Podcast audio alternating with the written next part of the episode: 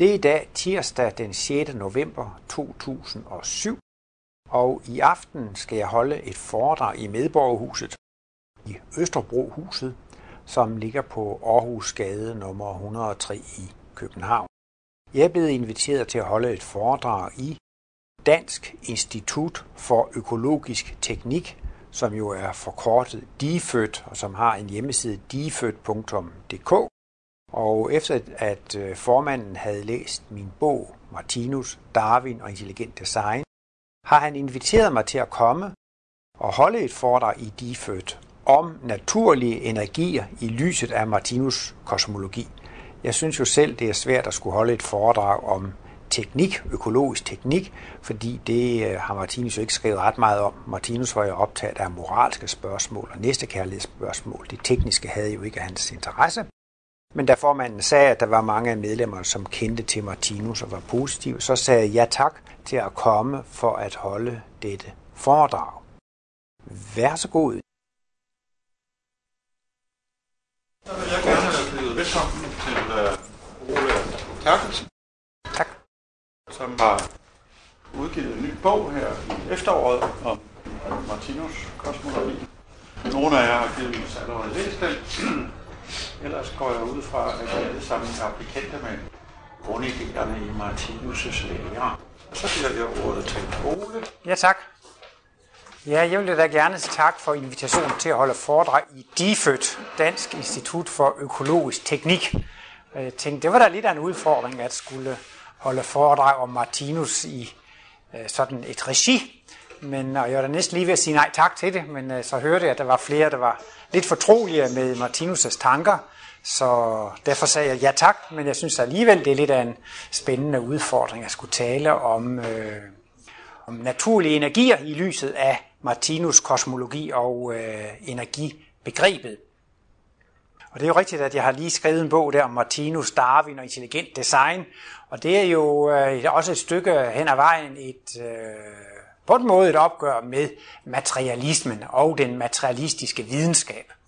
Men øh, jeg er selv videnskabelig uddannet, jeg er civilingeniør på kemiretningen, og øh, Martinus han anerkender jo også, at naturvidenskaben er helt suveræn inden for sit eget område. Og Martinus, ja, nu kan han bruger jo nogle gange lidt religiøse udtryk, men han siger jo lige frem, at de repræsenterer jo også sandhedens ånd eller, eller den hellige ånd. Martinus mener jo, at de er jo virkelige naturvidenskabsmænd, de er jo virkelig øh, sandhedssøger, ikke sandt? Og inden for naturvidenskaben, der har man jo en bestemt arbejdsmetode, og denne arbejdsmetode gør jo også, at man får sådan et bestemt defineret arbejdsområde. Og øh, så kan man jo spørge sig selv, om man kan beskrive alt, hvad der eksisterer i hele universet, takket være den arbejdsmetode og det definerede arbejdsfelt. Og det mener jeg så, at øh, det kan man måske ikke.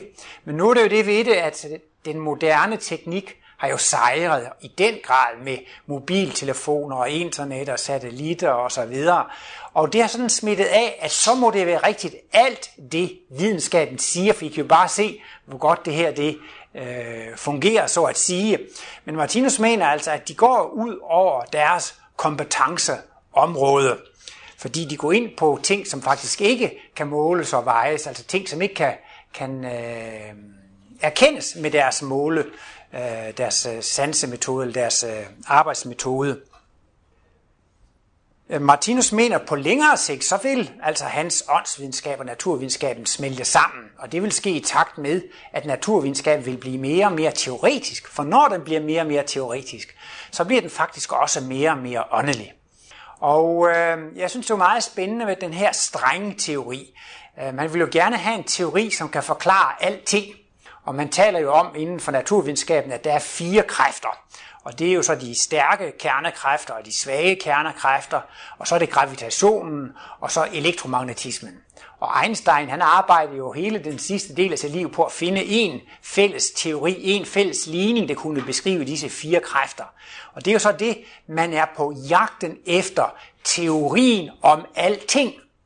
Og der er jo Holger Bæk Nielsen, han er, har jo gjort sig til talsmand for, for strengteorien, ikke sandt? Og der bruger man så altså i fysikerkredse. Jeg så nemlig i en avis for en del år tilbage, at der skulle være en stor kongres i København om strengteorien. Og der stod jo netop i avisen, at man øh, var på jagt efter teorien om alting. Og da jeg så læste det, tænkte jeg, det var vel nok en god karakteristik af Martinus verdensbillede. Fordi for mig at se, så er Martinus verdensbillede, Martinus åndsvidenskab, det er teorien om alting, fordi Martinus tager alting i betragtning. Han tager alt i betragtning i et uendeligt, i et små nede i mikrokosmos, og et uendeligt store ude i makrokosmos. Og i alle hans analyser hører der et evigt tidsperspektiv med. Det vil altså sige, at tingene, altså der findes noget, som ikke har nogen begyndelse, og der findes noget, som ikke har en ende.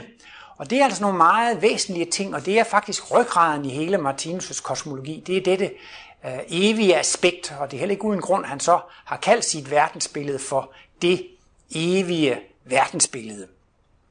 Og det er måske lidt, øh, lidt teoretisk, men hvis jeg sådan lige skulle komme med sådan et lille ris af, hvad Martinus mener energi er for noget, så bliver jeg nok nødt til lige at starte med det der teoretiske. Da jeg arbejder med Martinus Darwin og intelligent design, I ved jo altså godt, at Darwin det står for udviklingslæren, ikke? og det her intelligent design, det står jo altså for en skabelseslære. Og øh, da, jo, det jeg vil sige, det var altså, at, at øh, de naturvidenskaben, når de Øh, beskæftiger sig med denne skabelsesteori, nu kan det jo så være mere eller mindre, øh, om jeg så må sige, naiv. Det er jo klart, at der findes nogen, som har en øh, bogstav tro på den bibelske skabelsesberetning. Dem kalder man så for kreationister. Og øh, inden for intelligent designbevægelsen, der mener man, at man af videnskabelig vej kan bevise, at Darwin er forkert. Men øh, naturvidenskaben, de opfatter skabelsesteorien som en hokus pokus teori. Og det er jo klart, altså hvis i hvert fald man tager den kreationistiske lære med, at man går ud fra, at det er Gud, der har startet med at skabe det. Det er for mange det rene hokus pokus. Men jeg vil altså gerne argumentere for, at den naturvidenskabelige teori, det er også en hokus pokus teori. Fordi enhver lære og enhver forklaring, som har en begyndelse, det er en hokus pokus teori. Fordi øh, naturens, øh, naturvidenskabens grundlag, det er jo virkeligheden årsag- og virkningsloven. Og så spørger man, hvorfor er det sådan? Jamen så kan man i bedste fald finde en årsag til det. Jamen hvorfor er det, og hvorfor er det, og hvorfor er det? Og vi har en uendelig lang kæde af årsager og virkning, ikke sandt? Og derfor er det, øh, der er naturvidenskaben så ikke selv klar over det, men altså der har de faktisk også selv en hokus pokus teori, fordi at det starter med Big Bang. Jamen hvorfor eksploderede det? Det det, det udtaler de sig ikke om, og fysikerne de er så kloge, så de udtaler sig ikke om noget før tiden t lige 0. De undgår det simpelthen.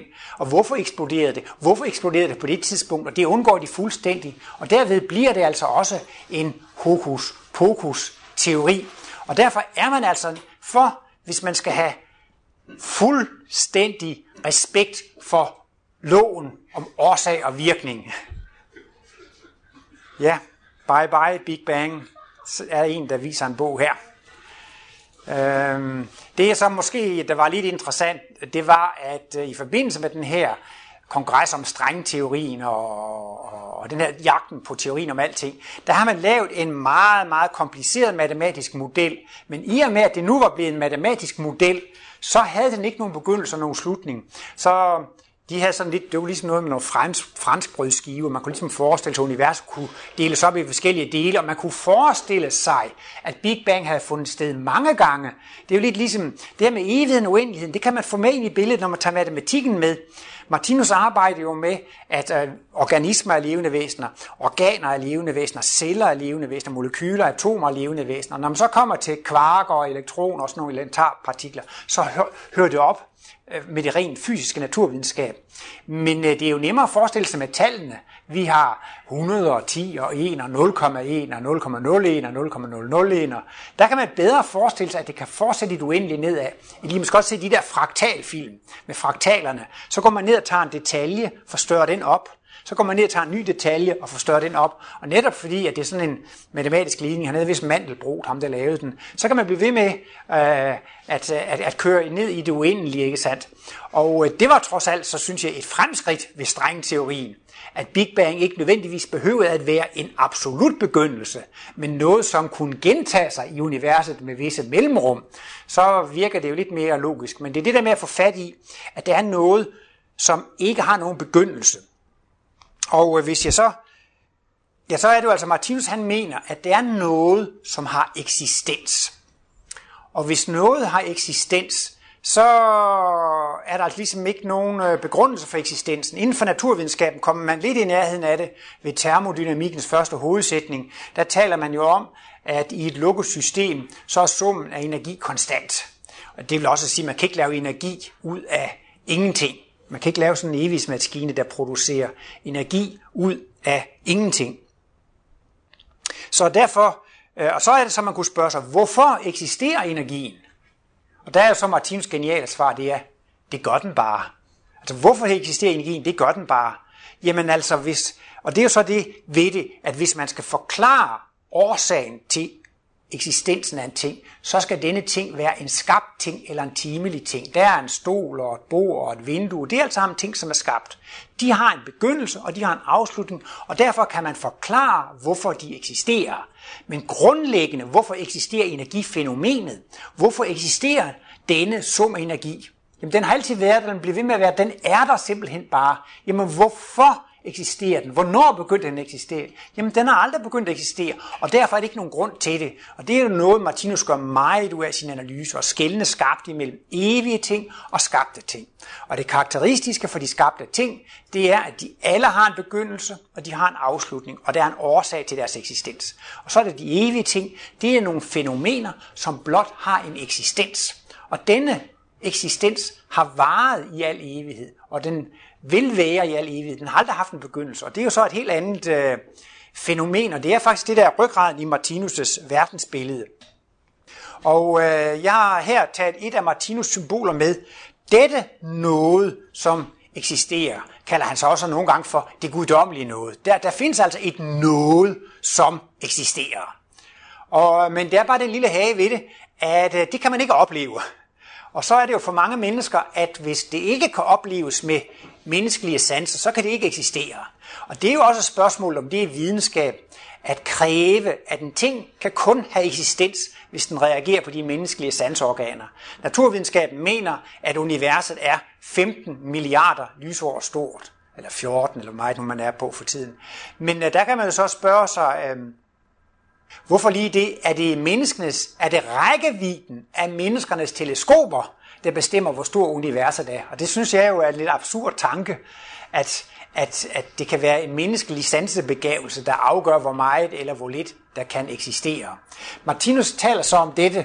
Summen af alt, hvad der eksisterer, kalder han så altså for det guddommelige noget, eller x, x1. Og der er så det mærkelige ved det, at, at det er simpelthen alt, hvad der eksisterer. Men for vores sanser opleves det som ingenting. Så det er jo meget paradoxalt. Hvis nu for eksempel man tager tallene, så kan man tage plus 2 og minus 2. Jamen det giver jo 0, hvis man lægger dem sammen. Man kan også godt tage plus kvadratrød 2 og minus kvadratrød 2. Men altså hvis vi tager alle tal og lægger sammen, så får vi faktisk 0. Så på en måde så vil man sige 0, det er ingenting. Men i virkeligheden så repræsenterer det faktisk alle. Og øhm, hvis nu for eksempel man siger, at vi har dette, dette noget, som eksisterer. Hvis der så opstår, om jeg så må sige, plus 1 et sted, jamen så vil der jo et andet sted opstå et minus 1. Hvis der opstår plus 5 et sted, så vil der opstå minus 5 et andet sted. Eller sagt med andre ord, hvis der et sted i universet opstår en positiv elektrisk ladning, så må der nødvendigvis samtidig også opstå en negativ elektrisk ladning. Eller hvis der opstår en magnetisk nordpol et sted i universet, så vil det med stor sikkerhed også opstå en magnetisk sydpol et andet sted i øh, universet. Og øh, det er, det er måske ikke noget, Martino snakker så meget om, men alligevel også, altså hvis der opstår noget stof, altså man kan koncentrere noget energi, så det ligefrem fremstår som fysisk stof, jamen så opstår der altså noget stof, men så vil det altså tilsvarende i et andet sted også opstå noget antistof. Og så når man altså tager nordpol og sydpol sammen, så neutraliserer de hinanden. Stof og antistof, så neutraliserer de hinanden. En positiv og negativ elektrisk ladning, så, så, så, så øhm, man kan ikke opleve alting på én gang. Man kan kun opleve de enkelte kontraster og der forklarer Martinus så, altså at dette X1, som eksisterer, det var jo ingenting værd, hvis ikke det kunne opleves. Og eftersom man ikke kan opleve alting på én ting, så må vi altså have dette noget, som eksisterer opdelt i mindre pakker eller i mindre portioner. Og det sker ved hjælp af det, Martinus han kalder for X2 eller overbevidstheden. Det er altså et udspaltningsprincip, hvormed alle eksisterende energier kan blive spaltet ud i forskellige kontraster. Og øh, netop som symbol der her, så leder det jo tankerne hen på prismet, hvis man har et glasprisme, og man sender hvidt lys igennem. Det hvide lys kalder man jo normalt, det er farveløst, ikke? Men når det går igennem prismet, så ser man min sanden, at det indeholder alle farver. Og det er så også igen paradokset, at man tror, at det er farveløst, at det ikke har nogen farve, men tværtimod det har alle farver. Men de kommer først til stede, når de kan blive udspaltet i de enkelte kontraster. Ligesom man på en måde kan sige, man kan ikke opleve alle tal på én gang. Fordi så bliver det hele nul. Men man, hvis bare man siger, der er to bøger der og fem der, jamen så kan man opleve det. Man kan opleve noget i fravær af noget andet. Og sådan er det jo også, at, at hvis der er noget, der er rødt, så er det jo fordi, at den grønne farve, den er blevet absorberet, og den er blevet udslugt.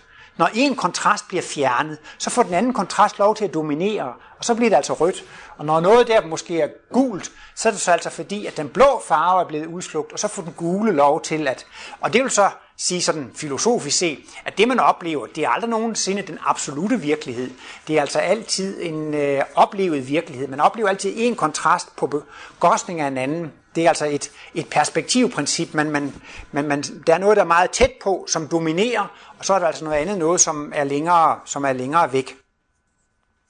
Og øh, dette noget, som eksisterer, kan altså via dette udspaltningsprincip, skabe princippet, blive uddelt i de forskellige energier, og det er så, det hedder X, X3. Så for Martinus, så er øh, øh, X3 altså energiernes verden, og det er altså også bevægelsens verden. I X3 finder al energi og al bevægelse for sted. Og her findes al forandring. Lige så snart noget har bevæget sig, for eksempel fra et punkt til et andet punkt, så har det bevæget sig, så har det forandret sig. Men X1 heroppe, siger han, det er altså det uforanderlige. Fordi hvis der var noget, der kunne forandre sig i et evighedselement, så var det jo ikke evigt det samme. Hvis noget evigt skal være det samme, må det jo ikke forekomme nogle forandringer i det, så skal det jo altså virkelig være det samme. Så for Martinus, så er faktisk altså energi det samme som, som øh, bevægelse og forandring. Og øh, nu da jeg er i krisen her, øh, øh, folk med interesse for økologisk teknik, og også for at finde en ny øh, energiform, vil jeg lige spørge, om I kender øh, amerikaneren, der hedder Walter Russell. Han øh, har tydeligvis øh, haft nogle oplevelser, som Martinus ville kalde for kosmiske øh, glimt, kosmiske oplevelser. Øhm, Martinus der er jo mange, der opfatter Martinus som, som religion og tro og sekt og så videre. Men Martinus gør i hvert fald selv gældende, at alt det, han har skrevet, det er baseret på sansning. På en meget speciel form for sansning, på en intuitiv form for sansning, som et fortal af mennesker har. Og derfor kan man ikke rigtig forholde sig til, om det er videnskab, når man ikke øh, selv har de samme sanseevner. Men Martinus, han prøver jo så på at øh, forklare det på så logisk en måde, at man altså kan øh, se, om det er logisk eller rimeligt. Men hvis I er interesseret i Walter Russell, det staves med W, og hvis med dobbelt S og dobbelt L, Walter Russell. Bare I gå ind på Google og søger på Walter Russell. Og han har altså øh, fået nogle øh, oplevelser af det periodiske system og fysikken og fysikkens love osv. Og noget, jeg har læst den her bog, hvor han taler meget om, at universet er ikke i en retning. Han kalder det the two, the two-way universe. Og øh, for eksempel ved vi jo, hvis vi tager en cykelpumpe eller et stempel, altså hvis vi trykker et stempel ned, så skaber vi jo et større tryk. Det vil altså sige, at når der bliver, så kan vi skabe et overtryk. Men så ved vi jo godt, at når vi trykker stemplet ned, så bliver det et undertryk bagved. Og det vil altså sige, at det er umuligt at lave et overtryk et sted, uden at man laver et undertryk et andet sted. Og det synes jeg var lidt interessant i relation til Martinus' X1. Altså på samme måde, altså hvis man nu for eksempel går hen og laver en positiv ladning et sted i universet, jamen så må der stadigvæk komme et, en negativ ladning i den anden ende. Det er altså sådan, at der er ligesom en slags elastik i universet. Fordi at man taler jo også meget om termodynamikkens anden hovedsætning, entropiloven. Og øh, den siger jo mere eller mindre, at alle spontane processer går mod større uorden. Altså hvis nu for eksempel man tager en masse mursten og bjælker, man køber alt det her materiale sammen til at bygge et hus, og så ligger man det, så, man, så kan man lade det blive udsat for nok så mange tilfældige handlinger, det skal være. De sten vil altså ikke samle sig af sig selv til et hus. Men har man derimod et hus stående i 100, 2, 3, 400 år, og ikke gør noget ved det, så er det ret sikkert, at det falder sammen. Ikke? Og det er jo en stemmelse med entropiloven, ikke sandt? Altså lige så snart, der, altså alle spontane processer, det er nedbrydningsprocesser, som gør, at orden og struktur bliver nedbrudt, og, og, det, og det er jo netop det, der er en af kernepunkterne der i forbindelse med, med denne Darwin og intelligent design, fordi et af de vigtigste ting der i darwinismen, det er jo de her mutationer, altså for at gøre darwinismen meget enkelt, så er det jo altså kombinationen af mutationer og så survival of the fittest, de bedst egnede, der, der, der overlever. Men altså, der taler man ikke om nogen bevidst skabelse, men om en spontan skabelse. Og dynamoen i den spontane skabelse, det skulle altså være tilfældigheder eller spontane processer. Øh, det eneste, de forsvarer sig med, når man fremholder det, det er, at de siger, at entropiloven eller termodynamikkens anden hovedsætning, den gælder for et lukket system. Og så ved man så ikke, om man kan tillade sig at sige, at, at hele universet er et lukket system. Ud fra Martinus kosmologi synes jeg, at man kan sige, at hvis vi tager det evige, uendelige univers, så burde det være et lukket system.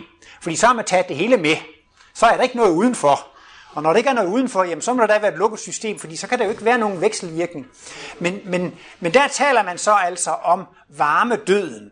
Og det vil så sige, at det er jo faktisk et one-way universe. Altså at graden af orden, det bliver bare nedbrudt og nedbrudt og nedbrudt, og så kan man sige, jamen det går jo helt galt til, til sidst. Man kunne på en måde sige, at den øh, intelligent, eller undskyld, den der øh, Big Bang-teori, man har, svarer egentlig lidt til, at man tager en legetøjsbil, og så spænder man fjederen i den her legetøjsbil, så sætter man den ned på gulvet, og det er så tiden til lige 0. Og så kører bilen afsted, og så på et tidspunkt, så er der ikke mere kraft på fjederen, så går den i stå. Og det er faktisk den samme teori, man har, hvis man virkelig anvendte anden hovedlov på hele universet. Så må universet starte med en høj orden og struktur. Eller man kan også sige det der med, altså det der med entropien, man taler også nogle gange om energiernes arbejdsevne. Altså for eksempel så har, så har elektrisk energi og beliggenhedsenergi større arbejdsevne end bare varmeenergi. Det er jo, hvis nu øh, jeg tager en bog og holder den op, og så slipper den, så falder den ned. Den beliggenhedsenergi, den havde før, den er blevet til varmeenergi. Varmeenergien kan man ikke bruge så godt. Så energiernes arbejdsevne skulle altså gradvist blive forringet og forringet hele vejen, ifølge disse teorier med spontane processer. Og det synes jeg også er meget ulogisk, og det er jo et stort mysterium. Og derfor synes jeg, det er interessant med ham, Walter Russell, der argumenterer meget for øh, dette med, at der er et tovejssystem, altså alle processer i naturen, ikke sandt? Hvis det er noget bliver meget koncentreret her, så bliver det fortyndet der. Og så er det jo alligevel en balance, der, der, kan, der kan trække det tilbage. For jeg synes jo også, at det er da i hvert fald en hokus pokus teori, at sige, nu starter det med en Big Bang, hvor vi har masse energi med høj arbejdsevne, og det eneste, der sker, det er simpelthen bare, at arbejdsevnen bliver forringet og forringet, og strukturen bliver mere og mere og mere, og mere uordentlig. Altså ligesom, at universet faktisk var ligesom en lille legetøjsbil. Vi Big Bang startede med fjederen trukket op, og så går tiden bare, og så løber, så løber gassen af ballonen. Og til sidst så mener de altså varmedøden, det vil altså sige, at alle energiformer, som har en vis arbejdsevne, de vil altså til sidst bare være omdannet til varmeenergi. Og til sidst så skulle det hele faktisk få den samme temperatur. Så er der ikke længere nogen potentialforskelle og når det ikke er nogen potentialforskelle, jamen så hører jo faktisk også al bevægelse op, så ophører al aktivitet, så går det hele altså fuldstændig i, i stå. Men øh, de forsvarer sig selvfølgelig bravet med, at øh, den gælder også for et lukket system. Øh, Martinus taler om mange forskellige former for energi. Han taler om instinktenergi, tyngdenergi, følelsesenergi, intelligensenergi, intuitionsenergi og hukommelses energi. Han taler så om mange forskellige energiformer, og øh, når han bruger navne som følelsesenergi, intelligensenergi, intuitionsenergi, så har han jo valgt nogle udtryk for det daglige sprog, som man kan forholde sig til. Og de fleste vil vel også godt gå med til, at sådan noget findes, at der findes intuition, der findes følelse, der findes hukommelse, der findes øh, instinkt. Men øh, jeg må også selv sige, at jeg kan huske tydeligt, da jeg gik ud på DTH og studerede fysik og kemi, samtidig med at jeg studerede Martinus, at det er meget svært ved at få det til at gå i spænd de grundenergier, som Martinus taler om, og så de energiformer, man, man talte om der. Og det jeg så vil gå lidt ind på her, det er, at Martinus siger, at den fysiske materie er hovedsageligt opbygget af et spændingsforhold af to energiformer, som han kalder for tyngd energi og følelsesenergi.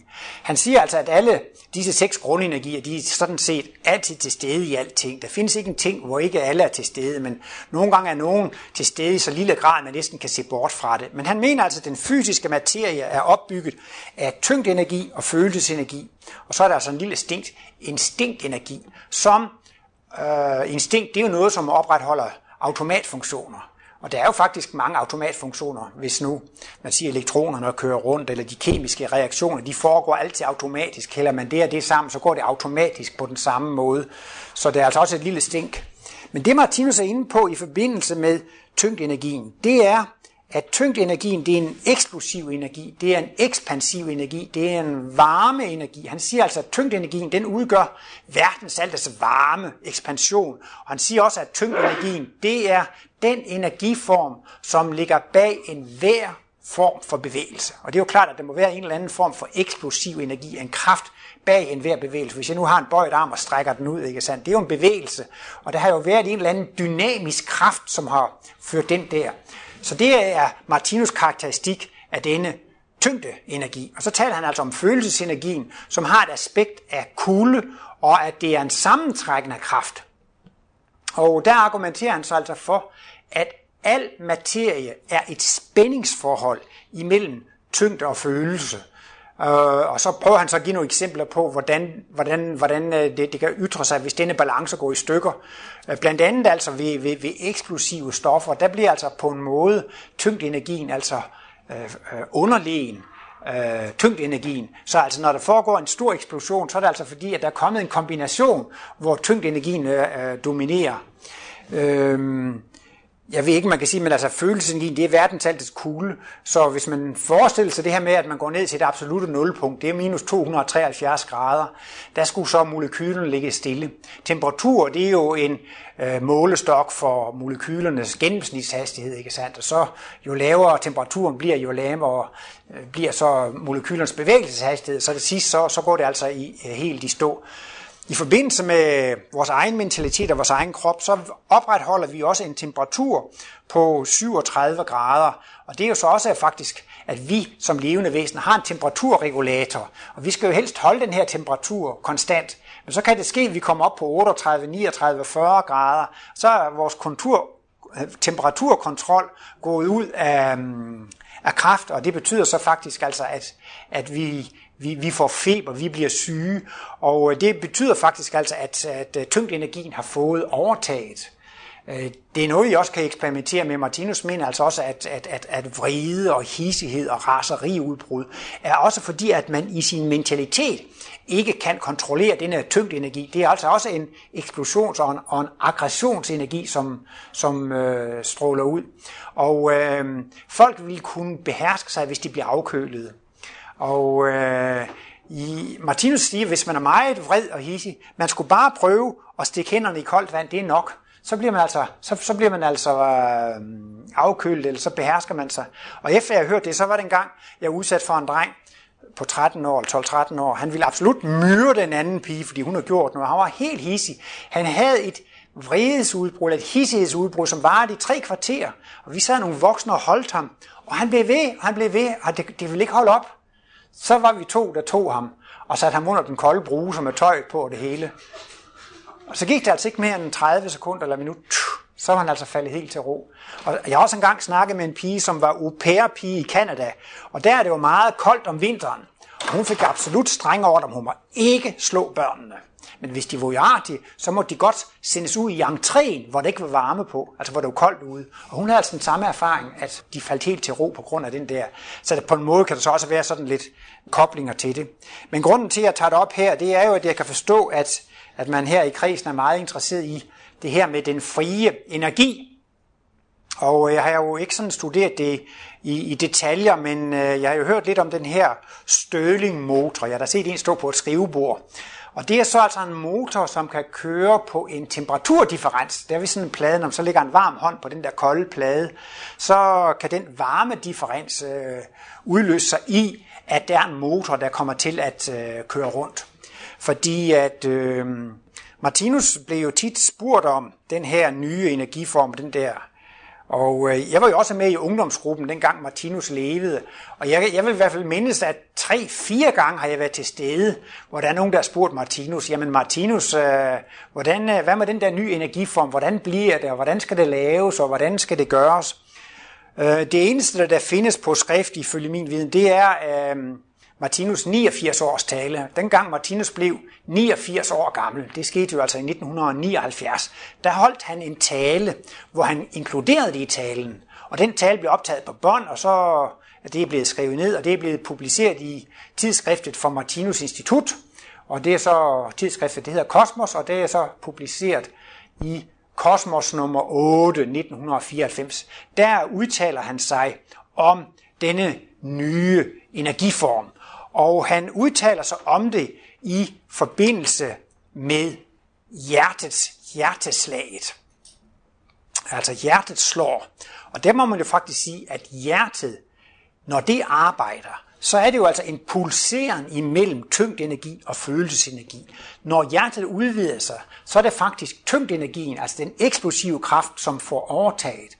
Og når hjertet trækker sig sammen, så er det altså følelsesenergien, eller den sammentrækkende kraft, som øh, har kontrol. Så det vil altså sige, at, at i hjertet er der altså en pulseren af øh, følelsesovervægt og tyngdeovervægt. Altså det er en pulseren af en udvidende kraft og en sammentrækkende kraft.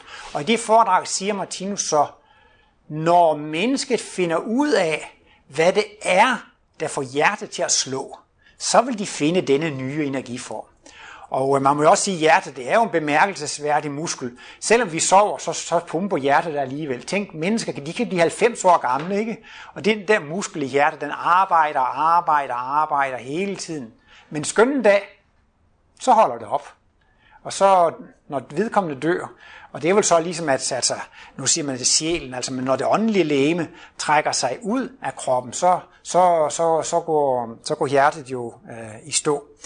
Og der kommer Martinus også ind på, at den energiform, det har altså noget at gøre med varme og kulde, og nogle gange siger han med, med is og vand, og udvidelse og sammentrækning, og han refererer til noget med en pumpe, og øh, det der står der i den artikel svarer altså også til det, det, jeg, vil, det, jeg vil kunne mindes.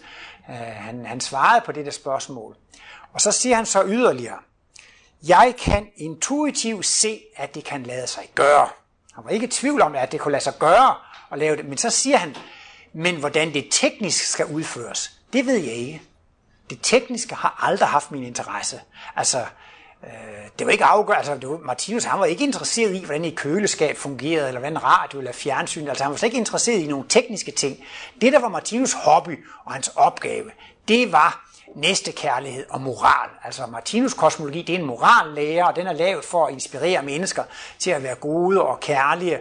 Og han ville gerne give en videnskabelig vejledning i human og kærlig, menneskelig handle- og væremåde. Altså det, han vil gerne lave en logisk forklaring på, hvordan man opfører sig rigtigt, og hvordan man opfører sig forkert. Så altså, når man kommer ud på overdrevet med nogle meget specielle øh, spørgsmål, så sagde Martinus altid, hvordan, hvad har det med moral at gøre? Så han er altså altid optaget af det moralske aspekt, men det er meget interessant alligevel, at han med sin intuitive sansebegævelse, der går han altså meget klart til, det kan lade sig gøre, og, og, og, og altså at finde en ny energiform.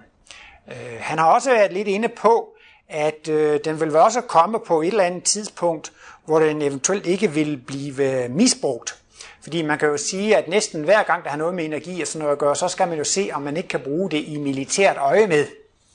Og jordmenneskerne er jo stadigvæk på sådan et udviklingstrin, hvor man stadigvæk griber til våben og kan myrde og dræbe andre mennesker. Så, og Martinus øh, mener jo så altså, at vi skal have mere kriseerfaring, før vi totalt tager afstand fra krigen. Så selvfølgelig er krigen noget skrækkeligt og noget forfærdeligt, men der er alligevel noget positivt. For hver krig, der har været, så er der altså nogle mennesker, der er blevet pacifister. Så man kan bare sige, jo, jo flere krige man har, jo, jo flere pacifister må der, må der komme ud af det. Og Martinus mener altså, at, at menneskene er stadigvæk så krigeriske, at der er simpelthen brug for flere krige. Og øh, jeg kan ikke sådan sige det sådan helt klart, men altså jeg har i hvert fald sådan fået en vag fornemmelse af, at at denne fri energi, den er altså ligesom fra, fra åndelig side, eller fra forsyns side, ikke givet fri endnu. Den er ikke givet fri, så længe at der er risiko for, at den vil øh, blive brugt i, i, i krisemæssigt eller, eller militært øje med. Men det er jo alligevel meget interessant, øh, det der med, jeg synes, det, ikke, det der med Stirling-motoren, det var jo også lidt interessant. Altså, det var jo også netop det der med varme og kulde, ikke sandt? Altså, at, at der er en, en, en, en potential forskel, en, en, en forskel mellem varme og kulde, og det var nok til at drive det. Jeg tror også nok, Martinus har været du inde på, at man eventuelt også med antenner kunne trække energi ud af, af luften, eller ud af, af verdensaltet på en eller anden måde. Og jeg ved da også, han siger et sted sådan der med, med biler i eller en eller anden, hvis nu en, hvad nu hvis en vil have to biler i fremtiden, og det hele skal være helt retfærdigt? Og jamen, så må han jo bare arbejde lidt mere, hvilket svar til bilens værdi, den ekstra bils værdi. Hvis man overhovedet har biler til den tid, og jeg tror nok, han har været lidt inde på, at langt ud i fremtiden vil man komme til at flyve meget mere, og komme til at flyve rundt i nogle små bobler, eller meget små øh, flyvende fartøjer osv. Men i forbindelse med energibegrebet, der vil jeg så også gerne lige komme ind på, at Martinus mener så, at energi kan ikke eksistere som et isoleret fænomen. Energi eksisterer altid i forbindelse med et levende væsen. Men øh, Martinus taler altså også om åndelige væsener, som ikke har nogen fysisk krop. Han taler om nogle væsener, som er på vej ind i den fysiske verden. Og det er altså de mineralske væsener. De er ved at knytte noget mineralsk materie til deres bevidsthed. Men den er ikke blevet helt levende endnu, men de er på vej. Og planterne, de har jo lidt mere bevidsthed på det fysiske plan. De er ved at få deres bevidsthed endnu længere ind på det fysiske plan. Og så dyrene og, og de mennesker, der er på jorden nu, vi har virkelig fået vores bevidsthed ind på de fysiske planer. Det har altså også en cyklus eller en pumpe. Og der mener Martinus nu altså, at, at øh, man vil udvikle sig til at blive rigtige mennesker, fuldkommende mennesker. Vi skal altså blive kristusvæsener, som altså så også på et tidspunkt begynder at kunne lave mirakler, altså kunne, og kunne materialisere og dematerialisere. Martinus mente jo, at Jesus han dematerialiserede sin krop, da den forsvandt fra graven, og han faktisk materialiserer sig, da, da den viser sig igen. Og at det kommer altså længere og længere hen, at så vil bevidstheden beherske den fysiske materie, så man kan gøre det, og også altså, at, at, at det faktisk er en, en, en modsatrettet proces, altså hvor, hvor bevidstheden er ved at trække sig lidt ud af det fysiske plan. Så det evige liv, det er jo det, at man skal i al evighed have kontraster, man skal i al evighed kunne opleve noget nyt, man skal i al evighed, det evige liv er baseret på, at man i al evighed har adgang til begge kontraster. Og derfor består livet altså i sådan nogle epoker, hvor man faktisk vikler sig ind i materien, og så vikler man sig ud af den igen. Det evige liv har altså ligesom et pulslag, ligesom man ånder ind og ånder ud. Ligesom hjertet trækker sig sammen og udvider sig, så er der altså sådan en evig rytme. Og det er ligesom det her med hjertet, det skal fungere i lang tid, jamen så er det nødt til at være baseret på et kredsløbsprincip, hvis det er noget, der skal øh, basere sig på, øh, i lang tid. Og det siger jeg så bare, fordi det lyder selvfølgelig lidt mærkeligt, men Martinus anser altså mineraler for at være levende væsener. Det er blot det, at de har ikke nogen oplevelse på det fysiske plan, og derfor forekommer de også som værende døde, men de har altså et bevidsthedsliv på det åndelige plan.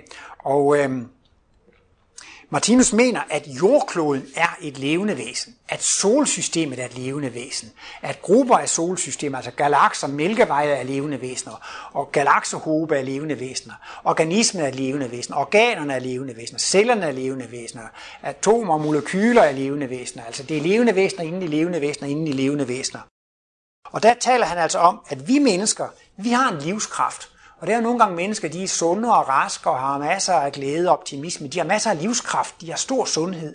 Så mener jeg også, at der er mennesker, som kan komme ind på en fejltænkning, hvilket gør, at de bliver trætte og de bliver deprimerede. Martinus taler om en unaturlig træthed, som faktisk skyldes en slags fejltænkning. Han taler om, at man har nogle livskraftbatterier, og hvis man er glad og taknemmelig og tilfreds, og man er inspireret og har ting at tage sig til, så oplader man sine livskraftbatterier. Men i samme omgang, som man er utilfreds med livet og sur og vred og kritisk og føler sig uretfærdigt behandlet osv., så kan man aflade sine øh, livskraftbatterier. Så vi mennesker, vi har sådan set en, en forskellig mængde livskraft, men normalt så har mennesker så meget livskraft, at de kan leve i 60, 70, 80, 90 år, inden øh, strømmen løber af batteriet. Men han taler også om, at jordkloden har en livskraft. Og det er jo nogle ting, som jeg har gået og tænkt over i overvis, hvor Martinus forklarer, at jordkloden er et levende væsen. Og han siger noget så interessant som, at tyngdekraften, det er jordklodens vilje til at eksistere som et levende væsen. Jeg ved ikke, om I kan forestille jer, hvis nu, at øh, jeg stod her, så har jeg en masse celler, som siger, vi gider ikke være her ved Ole Terkelsen længere, vi vil hellere over til Bent eller Kurt. Så, whoops, så hopper de ud af min krop der, så står der bare et skelet tilbage. Det var da en meget kedelig situation. Så, så hvis jeg skal være et levende væsen, så må jeg være i stand til at opretholde min organisme, og jeg skal have en kraft, som gør, at jeg kan holde mine organer og mine celler på plads. Og tilsvarende mener Martinus altså også, at jordkloden har en kraft, som gør, at menneskene bliver holdt fast. Der er mange mennesker, som vil ud i verdensrummet, men Martinus mener bestemt ikke, at man kommer ud over solsystemet. Der er også meget kosmisk stråling, og jeg tror, det nærmeste solsystem er fire lysår borte, ikke? Og, og ja, 4,7. Vi må orden i det. Og hvis vi mennesket bare kunne blive accelereret op til måske en, en promille af lysets hastighed, så vil det tage over 4.000 år at komme derud. Ja, de taler godt nok om lidt, lidt tidsforkortning, men altså, øh, og, og, og, og, og, hvordan skulle man bære sig ad med at accelerere et menneske op til en promille af lysets hastighed? Så, så, så, så det, det, det, det er der, vi altså er også bundet. Og så taler Martinus også om faktisk, altså den elektricitet, selvom det er det, vi har, det er elektriske stikkontakter. Vi synes jo, det er meget koldt og meget teknisk, men det er faktisk jordklodens livskraft, man taber af. Så jeg prøver også på at forestille mig, nu sidder der nogle cellevæsener, eller nogle endnu mindre væsener inden i mig, og så kan de også tappe på min livskraft. Altså, de får dels til læring af min blod, men altså også ligesom, at, at, at de tapper på min livskraft. Altså, det er jo klart, at mine celler, hvorfor får de deres livskraft fra? Jamen, de må jo tappe fra min livskraft. Og på samme måde, så tapper mennesket faktisk også fra jordklodens livskraft. Og der mener jeg også i forbindelse med den der fri energi, jeg ved ikke hvordan det er, men der er jo nogle magnetbælter, elektriske bælter og fan bælter, og der er kosmisk stråling og så videre. Og der har jeg altså også lidt på fornemmelsen, at noget af den nye fri energi, der må komme, kunne altså også godt være ved forskellige antenner og sådan noget, at der kan være nogle øh, forskelle, nogle spændingsforhold, som gør, at man faktisk kan tappe energi fra altså jordklodevæsenet, fordi at det er et levende væsen, eller, eller måske lige frem fra mælkevejsvæsenet, ved altså at, at der er altså noget kosmisk stråling og nogle, nogle energifelter, som man kan tappe energi af. Det er bare et spørgsmål om at finde ud af, hvordan man kan tappe energi af det. Og så findes der jo også, at vores celler har en vis livskraft. Det kalder han for mikrokosmisk livskraft. Og så findes der selvfølgelig også en livskraft for jordkloden og solsystemet. Det kalder han for makrokosmisk livskraft. Og netop der i sin 79 års tale kom Martinus ind på øh, meget omkring atomkraften. Og det sagde han, det er sygdom i jordklodens organisme. Det er en mikrosygdom. Altså det er jo klart, at øh, det er nogle områder, hvor der er nogle atomkraftværker, og der er nogle øh, affaldsdepoter. Men det så Martinus helt klart som sår. Det var altså sygdom. Det var sygdom i jordkloden. Men altså, de var jo relativt få, små, så han kaldte det altså jordkloden er mikrosyg. Jordkloden er syg. Og det var jo så netop fordi, at man ikke kunne tage vare på det radioaktive affald. Altså, der er jo ting, som har halveringstider på millioner af år, og noget har altså bare på tusind år, men altså, der er jo nogle af de der radioaktive isotoper, som altså har halveringstider, altså det er jo den tid, der har bare for, at halvdelen skal blive inaktiv, ikke sandt? Så, så der mener han, at man er inde på en meget forkert vej, og der siger han så, det er ikke meningen, at menneskene skal sysle eller arbejde med makrokosmisk livskraft. Altså kort tid efter Big Bang, så regner man med, at der var 75% brint. 75% hydrogen ikke? og 25% helium. Og så begyndte jo så den her fusionsproces med, at fire brintatomer kunne blive til et heliumatom. Ikke? Og der bliver så udviklet, det er jo så altså en øh, atomkernereaktion. Det er ikke nogen, øh, det er ikke nogen kemisk reaktion. Man er jo også i, i gamle dage, at man er begyndt at måle på, hvor meget varme der kom fra solen, og så regnede man ud af, hvor kommer den varme fra. Og ja, men der er måske nogle gasser der, der, der trækker sig sammen, og så prøver man at regne ud, hvor meget varme det kunne frigive, at der var nogle gasser, der trak sig sammen. Og det kunne altså ikke dække solens energibehov i ret mange år. Og man undrer sig virkelig om, det der er mærkeligt. For man må, man må ud fra den her skinnet i tusindvis af år, ikke sandt? Og man har virkelig svært ved at forklare, på fysisk vej. Hvor får solen dog al den energi fra? Og gåden blev først løst, da man kom ind i moderne tid med atomfysikken. Ikke sandt? Så den, den, det er jo altså atomkernereaktioner. Og øh, når vi altså... Jorden her, den var jo ikke noget værd, hvis den ikke fik solskin. Hvis ikke der var solskin, så vil det jo ikke være planter. Altså planter, de er jo afhængige af fotosyntesen. Planterne, de kan jo fixere solenergi ved, ved, ved fotosyntesen, hvor hvor jo seks øh, vandmolekyler og seks øh, CO2-molekyler kan danne sådan et, et sukkermolekyle med seks kulstof i. Så, øh, så, og dyrene kunne ikke leve, hvis det ikke var, var, var planter, ikke sandt? Så det vil jo altså sige, at jordkloden er et levende væsen, men den ville ikke være levende, hvis den ikke levende inde i nok et levende væsen, det var solsystemet. Altså alle levende væsener kan kun være levende ved, at de er opbygget af levende væsener. Jordkloden har jo levende økosystemer. Men et hvert levende væsen er også nødt til at have et sted at leve. Altså mine celler, de er altså nødt til at have et sted at leve. De er nødt til at leve i et organ. Og et organ, det er nødt til at leve i en organisme. Og jeg er nødt til at leve på, jeg kan ikke leve på månen, kun hvis jeg tager betingelser med for jordkloden. Så, så altså, man er jo nødt til at leve inden i et levende væsen. Så er det selvfølgelig svært at forestille sig, hvorfor og hvordan. Men altså solsystemet har altså også brug for at leve inden i et levende væsen. Og Mælkevejen har brug for at leve inden i et, i et, et levende væsen. Og øh, inde i, i jordkloden, så vidt som jeg har forstået, så er jordklodens kerne stadigvæk flydende. Og det er ikke bare fordi, at den var flydende, dengang jordkloden blev dannet, men altså også fordi, at der faktisk sker nogle atomkernereaktioner inde i jordens midte, som gør, at der stadigvæk er noget smeltet jern derinde, og det er jo også med til at flyde rundt, og det der jern, den der, det at jernet er, er smeltet inde i jordklodens kerne, det gør jo altså, at jernet kan cirkulere, og det tror jeg nok, at det er med til at skabe de her magnetiske felter. Og det er jo også noget, som er meget vigtigt for jordkloden, øh, at den har disse magnetiske felter. Jordkloden er et levende væsen. Man kan spørge, hvordan ser jordklodens øje ud? Hvordan oplever jordkloden? Det kan jeg ikke sige. Det har Martinus ikke gået i detaljer med. Men netop fordi jordkloden har så mange magnetiske øh, felter og elektriske felter, kunne man godt tro, at jordkloden kunne sanse af elektromagnetisk vej.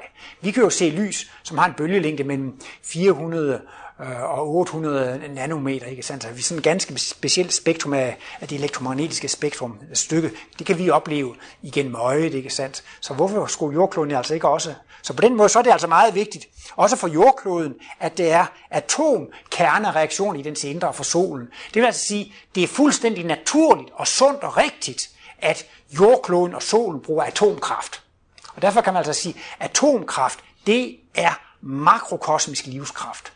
Og der er det som Martinus siger, at det er altså helt forkert, at menneskene prøver på at selv at laborere og beherske makrokosmisk livskraft. Så, så han var altså meget, øh, han advarede meget imod brugen af atomkraft. Han sagde, at menneskene de skal nok få sådan nogle lærestreger. Og så kom jo det der med Three Mile Island over i i USA, hvor der var et udslip, og så blev det jo endnu værre med Tjernobyl, og det havde Martinus jo også sagt, at hvis de ikke holder op, så, så, så vil der altså komme flere ulykker, og vi ved jo heller ikke, om der kommer endnu flere, og vi ved jo heller ikke om, om alt det her med terrorisme, om man kan have nogle, nogle atombomber i kufferten, eller man kan smide nogle bomber på atomkraftværkerne, så det sætter i gang med atomkerne reaktion. Så man kan sige på en måde, at atomkraft det er jo godt nok. Når en stjerne fødes og lever og dør, så er det fordi, den har kørt med atomkraft. Øh, Martinus han kom også ganske kort ind på i det foredrag omkring kræftformer. Der findes mange forskellige kræftformer, og mange kræftformer vil menneskene måske nok også lære at kunne kurere. Men øh, der er altså visse kræftformer, som de ikke vil lære at kurere. Og det er jo så dem på grund af den radioaktive stråling.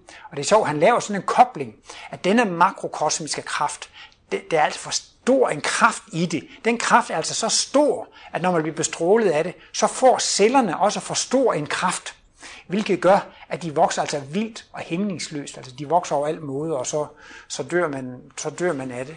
Så Martinus han tog altså meget stærkt afstand fra øh, anvendelse af atomkraft. Men han sagde jo altid, at menneskene skal selvfølgelig have lov at, at gøre deres erfaringer. Og øh, jeg synes jo selv, det er meget beklageligt i dagens øh, energidebat i forbindelse med CO2-udslippet, at øh, man er begyndt at argumentere for, at det er mere rent at bruge atomkraft, i stedet for at bruge øh, CO2. Øh, der vil jeg også sige med henvisning til Martinus, når jordkloden er en levende organisme, så skal man overhovedet ikke være bekymret for det her CO2-udslip. Jordkloden er en levende organisme, som kan øh, tage højde for det, og i alle økosystemer er der jo et svovl har et kredsløb, fosfor har et kredsløb, kvælstof har et kredsløb, og kulstof har et kredsløb, og der findes også enorme depoter i havet af kalk og kalksten, og det er jo karbonater, som er fældet ud på havets bund, så det vil sige meget af det CO2 kan absorberes i havet og udfældes, og planterne Øh, planternes fotosyntesehastighed afhænger jo også af kul, koldioxidkoncentrationen, og fotosyntesehastigheden stiger altså lidt med højere CO2-koncentrationer. Og det, man har målt over, det er jo 10 år, og det, vi har målt klima på, det er 100 eller 1.500 år. Vi har målt over så kort tid. Altså, man aner ikke, hvordan vejret det så ud for 50.000 år siden, eller en million år siden. Og når man tænker på, at jordkloden har 4-5 milliarder år på banen, altså man ved så lidt om det. Og der har jeg været meget optaget af Henrik Svensmark, som sidder på Dansk Rumcenter, som øh, er kommet med noget meget interessant. Han kan relaterer mængden af liv på jorden til den kosmiske stråling.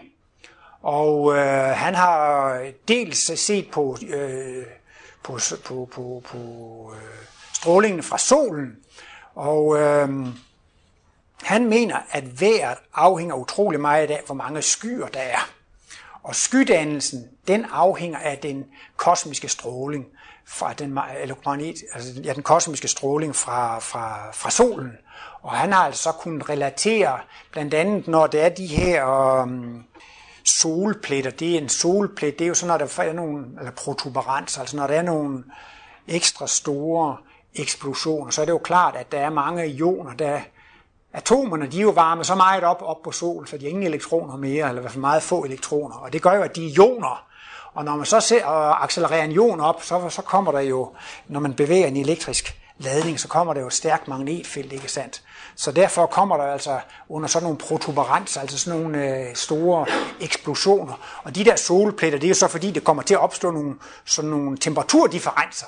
Og det, der så er mørkt for os, det er de der områder, der har lavere temperaturer, og det, der bliver lyst, det er jo der, hvor de har de, de højere temperaturer. Det talte Martinus altså også en del om, at der kom nogle voldsomme magnetiske storme fra, fra solen. Han sagde lige frem, altså folk, som har svagt hjerte, de øh, bliver påvirket af den magnetiske stråling, og han mente altså, at det kunne være under visse uheldige omstændigheder, så ville det være flere med, med hjertesvaghed, som ville dø i en sådan periode. Altså, altså, altså at og så måske bare det, hvis der er en tjener, der taber bakken, eller sådan et eller andet, tror jeg, han har været inde på, kunne altså også godt være, at, at altså på grund af ekstra meget magnetisk stråling, kan altså også nervesystemet, jeg tror også, han har nævnt folk, som har et meget svagt nervesystem, kan også godt komme til at lide under, at de her meget stærke magnetiske storme. Og jeg ved jo i hvert fald, det er lige noget, jeg nævner et enkelt sted i min bog, der jeg synes, det var så sjovt, at Martinus, da han skrev Livets bog, bind 2, i 1930'erne, skriver han der, at mængden af liv på kloderne, de er bestemt af magnetstråling fra solsystemer og fra galaksen. Så Martinus har altså intuitiv vej været inde på, at mængden af liv, det stemmes af makrokosmiske kræfter. Jeg har jo en vis magt over organer og celler, og lige sådan har jorden jo en vis magt. Det er jorden, der bestemmer, hvor mange dyr og hvor mange planter. Det er jordklodvæsen, der bestemmer, hvor mange mennesker, der skal være her. Og derfor er det også klart, at, at solsystemet og galaksen har jo indflydelse på. Vi er jo en lille mikrobe i Mælkevejens. Der er jo to, man regner med cirka to 100 milliarder stjerner i Mælkevejen, altså to gange 10 i 11 solsystemer. Det, det er jo gigantisk antal, ikke sandt? Og vi er jo så sådan en lille... Det er jo klart, at der også er enorme elektriske og magnetiske kræfter i hele den der, den der Mælkevej. Så øhm, jeg tror slet ikke på, at det er så farligt med det der CO2. Men det er jo klart, at hvis jeg nu for eksempel bliver lidt syg og får feber, så sagde man, jeg i går, for to dage siden havde jeg 37 grader, i går var det 38 grader, i dag er det 39 grader, og i morgen er det måske 40 grader. Om to måneder, så koger jeg. Jamen altså, det er jo ingen, der har sagt, at jeg bliver ved med at gå på den måde. Det kan da være, at jeg bliver meget syg og får høj feber, men så bliver jeg altså rask, og så går temperaturen ned igen. Og der må man, kan man være helt tryg ved. Det er jo også en af de ting, man kan bruge for at argumentere for, at jordkloden er et levende væsen. Man må regne med, at i hvert fald 2-3 milliarder år har jordkloden haft den samme temperatur. Og man regner også med, at saltkoncentrationen i oceanerne har været de samme. Og det ville det ikke være, hvis du var styrt af, af døde astronomiske kræfter. Der ville have været langt større udsving, men det er blevet holdt øh, bemærkelsesværdigt præcis. Ligesom vi kan holde vores temperatur og saltkoncentration i blodet meget konstant, så, så jordkloden er, er en levende. Men det er da meget praktisk for politikere. Hvis politikere skal sige, I skal spare, I må ikke bruge så mange ressourcer. Ligesom man siger til et lille barn, hvis du ikke opfører det ordentligt, så kommer bussemanden. Og så er det så alle tider, at jamen, hvis, hvis, I, hvis, I, hvis I ikke passer på, så kommer der så meget CO2, så vi ødelægger kloden. Så hvis I bruger for meget energi, så kommer bussemanden. Så derfor kan jeg godt forstå, at politikerne er så holder sig meget fast i, at vi skal passe på med det der med, med CO2-udslippet. Men det er i hvert fald meget ulykkeligt, hvis det fører til, at der er forskellige lande, der begynder at ændre energipolitik, så man begynder at gå over til øh, atomkraft i, i stedet for, for, andre kilder.